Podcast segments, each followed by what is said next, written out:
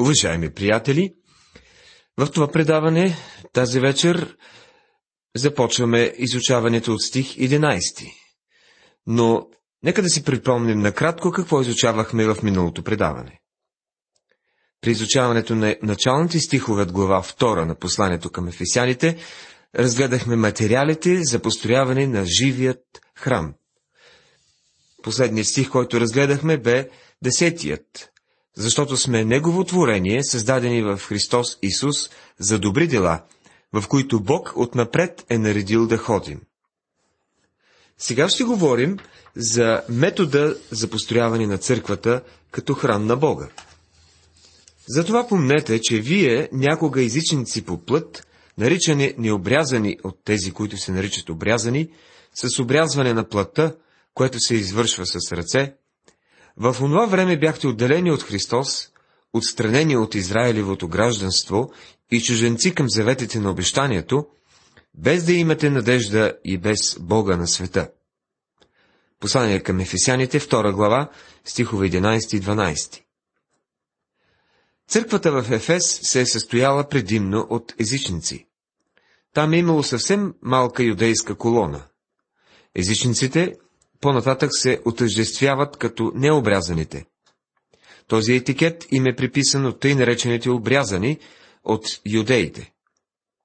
Бог ясно разграничи юдеите от езичниците, като започна от Адам и стигна до идването на Святия Дух на Педесятница. Израел заема единствена по рода си позиция сред народите. Един езичник е в ролята си на прозелит. С времето това разграничение довежда до връжда, защото Израел се възгордява от позицията си. Израелтяните започват да гледат от високо на езичниците и омраза се прокрадва в сърцата и на двете групи. В тези стихове се описва нерадостната и жалка участ на езичниците. Това е добро описание на всеки изгубен човек. Ето какво означава да бъдеш изгубен.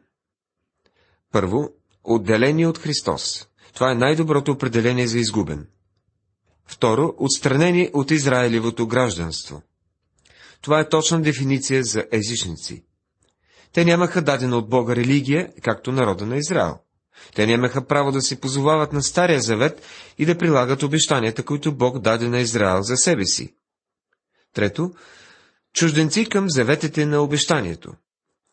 Бог даде определени обещания на народа на Израел. Заветите, които Бог сключи с Израел, са все още валидни, но никой езичник няма право да ги приписва на себе си. Бог обеща на децата на Израел земята на Израел.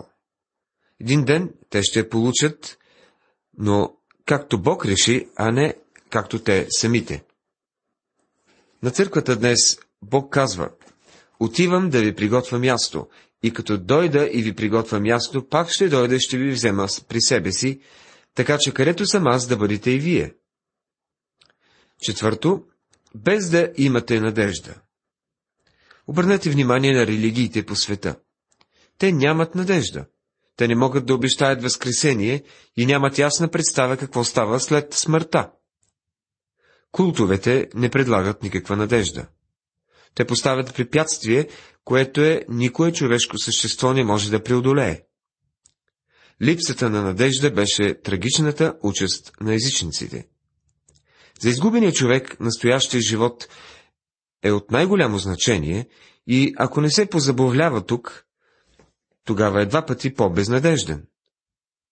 Когато Павел е писал тези думи, нашите предци са се скитали из горите като езичници и неверници. На пето място, това, което характеризира човекът, който е изгубен, е без Бога на света. По това не се разбира, че Бог се е отделил от човека, а че човека се е отделил от Бога. Човека се е отделил от Бога, защото така е избрал. Той е в тъмнината, блуждаещ заедно с останалата част от човечеството. Нормално е, ако заемах позицията на изгубения човек днес, да се довлека до бара, да пие и да забравя всичко. Какво друго би му останало на човек? Нямаше да имам надежда.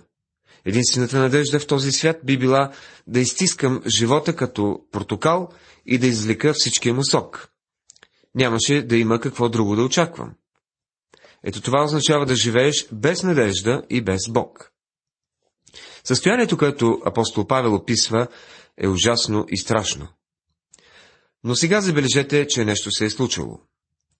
А сега в Христос Исус, вие, които някога сте били далеч, сте поставени близо, чрез кръвта на Христос. Послание към Ефисяните, 2 глава, 13 стих. Двора на езичниците в храма е бил на отдалечено разстояние. Езичниците са били допускани, но отдалеч. Сега, за езичниците, които са в Христос, всичко се е променило. Те са били без Христос, сега те са в Христос. Разстоянията и бариерите, които ги отделяха от Бога, са примахнати. Те са приближени не чрез техните усилия или заслуги, но чрез кръвта на Христос. Защото Той е нашият мир, който направи двата отдела едно и събори средната стена, която ги разделяше, като в плътта си унищожи връждата, т.е. закона с заповедите му, изразени в постановление, за да създаде в себе си от двата един нов човек и така да въдвори мир. И в едно тяло да примери двата с Бога чрез кръста, като уби на него връждата. И като дойде, благовества мир на вас, които бяхте далеч, и мир на тези, които бяха близо. Послание към Ефисани, 2 глава, стихове 14, 15, 16 и 17. Когато дойдете при Христос, вие не само ставате част от тяло, но и се озовавате на място, където заставате пред Бога равнопоставено с всички останали. Аз стоя с вас и вие с мен при равни условия. Изобщо днес не трябва да става въпрос за разделяне или каквато и да е друга основа. Ние сме станали едно в Христос. Ако ти вярваш в Христос, без значение кой си, ти и аз ще бъдем заедно през вечността. Съпоставянето в този пасаж е действително между юдеи и езичници. Господ Исус е мястото, където, което е поставено между тях. Средната стена, оградата или разделението, връждата между тях е съборена. Бог направи нов човек. Ние всички сме свързани заедно в Христос и Той е установил мир. Това означава, че сега имаме мир с Бога и затова трябва да поддържаме мира между нас самите. Божието примирение е вече завършен акт. Той е готов да ви приеме, ако сте готови да дойдете. Отправено е посланието Примирете се с Бога. Ако се примирите с Бога, ще станете част от ново тяло, тяло от вярващи, без значение дали сте юдеи или езичници. Цветът на кожата няма значение. Всички са едно в Христос. Бог ни създаде като един нов човек и трябва да живеем в мир. Ударението в този пасаж пада върху славната личност на Христос. Той не само въдвори мир чрез кръста, но тези, които вярват в Него, са поставени в Него и стават нов човек. Първоначално Бог направи разграничение, като отдели юдеите от останалите народи. Впоследствие юдеите проявиха духовна гордост и това доведе до омраза между юдеи и езичници. Когато юдеите и езичниците са в Христос, тогава съществува мир. Мир не само заради новото положение, но и заради появата на нещо ново. Павел го нарича нов човек. Ето защо в посланието до коринтяните той казва, не ставайте съблазън нито на юдеи, нито на гърци, нито на Божията църква. Тази църква е новия човек. Не, че езичниците са били издигнати до положението на юдеите. Бог издигна и двете групи до по-високо ниво. Хрисостом казва следното. Бог не ни е издигнал до, голя... до тяхното голямо достоинство, но е въздигнал и тях и нас до едно още по-високо ниво. Ето една иллюстрация. Да си представим, че има две статуи, едната от сребро, а другата от олово.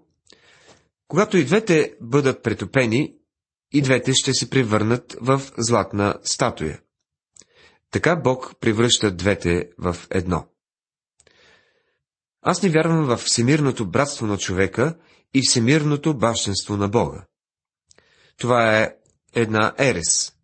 Вярвам, че истинското братство се състои от тези, които са в Христос. Дори и някой да има кожа по-бяла и от сняг, ако не е Божие дете, той не ми е брат. Друг може да има кожа по-черна от нощта. Ако е Божие дете, той е брат. Ние сме нещо ново. Ние сме в Христос. Това е сградата, храма, която Бог изгражда днес. Някои, вместо да кажат, че езичниците са били издигнати до нивото на юдеите, могат да заявят, че юдеите са били принизени до положението на езичниците, защото и юдеите и езичниците са в еднакво греховно състояние. Всъщност ние всички сме братя в греха. Всички сме синове на Адам. Тогава какво следва? Пита апостол Павел в послание към Римляни 3 глава 9 стих. Имаме ли някакво предимство над езичниците? Никакво, защото вече обвинихме юдеи и гърци, че те всички са под грях. Всички ние сме в това състояние. Старозаветният храм, който последва Моисеевата скиния, е белязан от разделение. Имало е три входа за трите помещения – външния двор, светилището и светая светих. Имало е и отделни части, преградени за свещениците, за Израел, за жените и за езичниците. Христос чрез смъртта си премахна покривалото и стана пътят, т.е. външният двор, стана истината, или светилището, и животът, светая светих. Чрез Христос сега ние отиваме направо в присъствието на Бог Отец. Тези, които дойдат при Него, са отделени от малките помещения и са поставени в Христос новия храм, където няма разделителни помещения. Кръстът стопява преградите и Евангелието се проповядва на езичниците, които стояха далеч и на юдеите, които се намираха близо. Защото чрез него и едните и другите имаме свой достъп при Отца в един дух. Послание към Ефесяните, 2 глава, 18 стих. Този стих е всъщност един голям стих. Той е като един атом. В него се съдържа триединството на Бога. Защото чрез него, т.е. Христос, и едните и другите имаме свой достъп при Отца, т.е. Бог Отец, в един дух, в Святия Дух. Юдеи и езичници са равнопоставени като грешници при кръста. Освен това, чрез Христос едните и другите имат еднакъв достъп до Бога, което е невероятна привилегия за всяко човешко същество. В петата глава на посланието към римляните, Павел ясно казва, че оправданието чрез вяра е валидно за всеки. Ние имаме достъп до Бога чрез Исус Христос и това е чудесно. Струва ми се, това не означава, че можем най-нахално да се спуснем в Божието присъствие, но определено ни дава реална привилегия да имаме достъп до Отец чрез Господ Исус Христос. Всеки вярващ има също толкова достъп, колкото и всеки друг. Вярвам в свещеничеството на вярващите, т.е. че всички вярващи имат достъп до Бога. Сега ще говорим за значението на построяването на живият храм. Затова вие не сте вече странници и пришелци, а сте съграждани на светиите и членове на Божието семейство. Понеже бяхте съградени върху основата на апостолите и пророците, като край ъгълен камък, камък е сам Исус Христос. Послание към Ефесяни 2 глава, 19 и 20 стихове. Павел напомня на вярващите езичници, че дори някога да са били странници и пришелци и отделени от Бога, вече положението им е безкрайно по-добро. Те не са странници и пришелци, т.е. чужденци. Вече са съграждани на светиите. Тук думата светии не е препратка към старозаветните светии. Вярващите са съграждани на новозаветните светии, другите членове светии на тялото Христово. Те принадлежат на едно семейство, не като слуги, но като роднини, като членове на Божието семейство. Те са Божии деца. Пиша на вас, дечица, защото ви си простиха греховете заради Неговото име. Първо послание на Йоанна, 2 глава, 12 стих. Ние сме наречени дечица. Това е едно ново взаимоотношение, непознато в Стария завет. Дори Давид, мъжът според Божието сърце, е наречен слугата ми Давид. А Мойсей е наречен слугата ми. Ние не сме граждани на Израел и на земния Ерусалим. Ние сме граждани на небето. В послание към филипяните, 3 глава, 20 стих, същият апостол заявява Нашето гражданство е на небесата, откъдето и очакваме Спасител, Господ Исус Христос. Сега ние сме съграждани. В момента ние принадлежим на небето. Ние сме съградени върху основата на апостолите и пророците. Това е важно. Тук не се разбира, че апостолите и пророците са основата, а че те са поставили основата. Раната църква изгражда доктрината си върху тази на апостолите. В стих 20 си казва много за самоличността на пророците. Това не са старозаветните пророци. Факта, че пророците са в същата категория като апостолите, означава, че те са новозаветни пророци. Когато стигнем до глава 3, ще намерим потвърждение на това твърдение. Като краягален камък е сам Христос Исус. Това изречение разкрива, че Христос е скалата, върху която е построена църквата. Павел категорично заявява, защото никой не може да положи друга основа, освен положената, която е Исус Христос. Първо послание към Коринтените, глава 3, стих 11. А Петър казва, защото е писано в писанието. Ето, полагам в Сион краегален камък, избран скъпоценен, и който вярва в него, няма да се посрами. И така, за вас, които вярвате, то е скъпоценност, а на тези, които не вярват, той е камъкът, който отхвърлиха зидарите, и той стана глава на ъгъла. Камък, у който да се спъват, и канара, в която да се съблазняват. Първо послание на Петър, 2 глава, 6 до 7 стихове. Петър заявява, и това е важно да се отбележи, че Господ Исус е този краегален камък. По тази причина Петър разбра какво имаше Господ предвид, като когато каза. Пък и аз ти казвам, че ти си Петър, и на тази скала ще се градя моята църква, и портите на ада няма да й надвият. Евангелие от Матея, 16 глава, 18 стих. Исус говори за себе си. Той е скалата, на която е построена църквата. Апостолите и пророците поставиха основата, а Христос е краегълният камък, скалата, върху когото всяко здание, стройно сглобено, расте за свят храм в Господа, в който и вие се вграждате заедно с духа за Божие обиталище. Послание към Ефисяни, 2 глава, стихове 21 и 22. Аналогията с старозаветният храм е очевидна, но в същото време се открива и разлика.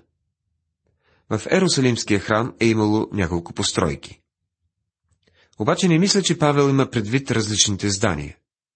Той говори за всеки отделен вярващ, който е сглобен към цялата постройка. Петър изразява същата мисъл, когато пише, че ние сме камъни, сглобени и съградени в духовен дом. Апостол Павел говори за църквата като за храм, който в момента се изгражда.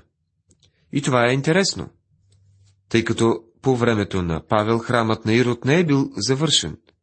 А работата по постройката продължава около 40 години след Христа и бива разрушена през 70-та година, дори и когато разрушават храма, той не е бил напълно завършен. Църквата днес е в процес на изграждане и един ден ще бъде завършена. Расте за свят храм.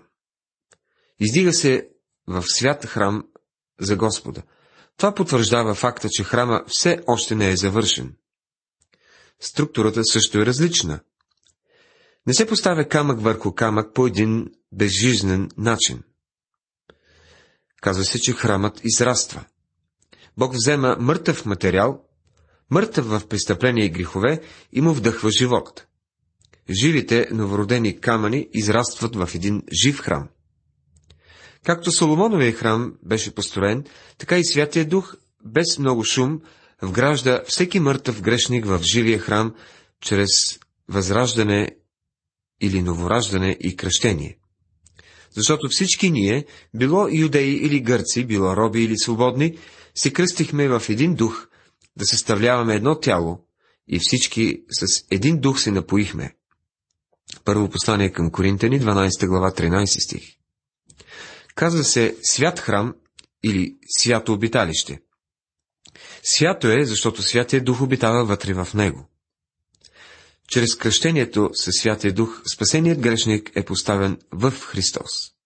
Святия Дух обитава във всеки вярващ. Вие обаче не сте плътския духовни, ако живее във вас Божия дух. Но ако някой няма Христовия дух, той не е негов. Послание към римляни, 8 глава, 9 стих. Църквата, тялото Христово, е обиталище, постоянен храм на Бога в духа. Когато вярващите се съберат заедно в сграда, те, за да се покланят пред Бога, Святия Дух присъства сред тях. В този смисъл Бог е в тази сграда. Но когато вярващия напусне сградата, Бог също я напуска. Днес Бог обитава в вярващите, а не в сградите. Бог никога не е обитавал в ръкотворени постройки. Ние вече казахме това. Това е една езическа философия да се поставя Бог в създадено от човека здание. Целта на църквата като храм е да изяви на земята присъствието и славата на Бога. Когато вярващите се събират в църква, светът трябва да остава с впечатлението, дори в наши дни, че Бог е в своя свят храм. Светът трябва да усети, че Бог може да бъде намерен на църковната служба. Въпросът ми е, така ли е? Вероятно повече хора щяха да бъдат привлечени в църквата, ако бяха сигурни, че Бог присъства там. Уважаеми приятели, в това предаване изучавахме глава 2, от която разбрахме какъв метод използва Бог, за да съгради своята църква и значението й в този свят. В следващото предаване ще се спрем на глава 3. Бог да ви благослови!